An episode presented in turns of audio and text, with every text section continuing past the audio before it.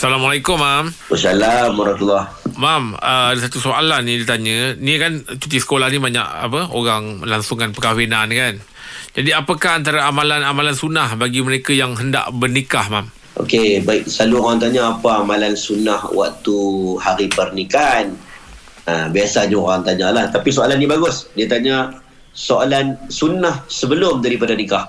Ha. Baik, pertamanya bila Nabi sebut pilihlah ha, tungkul mar'ah li arba' ha. nak apa tu nak nikah ni pilihlah dengan beberapa sebab. Manusia ni dia bernikah dengan beberapa sebab. Antaranya Nabi suruh pilih yang mana fasfar bidatid din yang mana kuat agamanya sebagai contoh. Ha, ada keinginan kepada kecantikan ada keinginan kepada kekayaan keinginan kepada nasab dan keturunan. Ha, tapi tengoklah pada agamanya. Maksudnya dalam sunnah pertama kita nak bernikah adalah mesti kalau boleh tu kita buat pilihan yang terbaik. Ha, dia tak boleh kita pilih lebih kurang.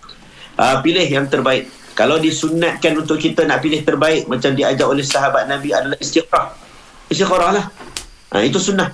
Istikharah lah ya Allah bagilah petunjuk betul ke orang ini baik untuk aku. Ha, kalau baik mudahkan. Ini istikharah ni tersunnah.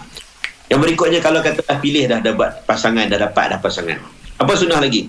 Antaranya sunnah macam Nabi sebut uh, pernikahan itu uh, maka kamu perelokkan diri kamu. Maka kita pun mungkin orang nak kata pergi spa. Uh, niat dia untuk memperelokkan diri sebelum pernikahan. Mm-mm. Tak ada masalah.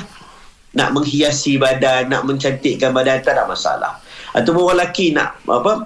Nak, nak tu pergi tengok kesihatan, perbaiki masalah kesihatan.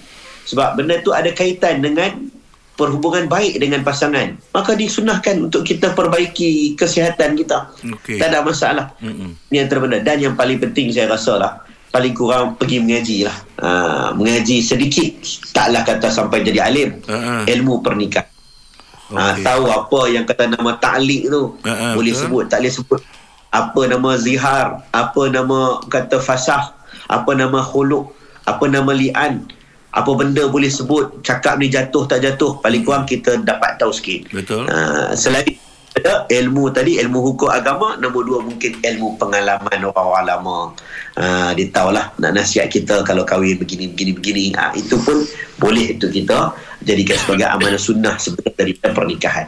Allah alam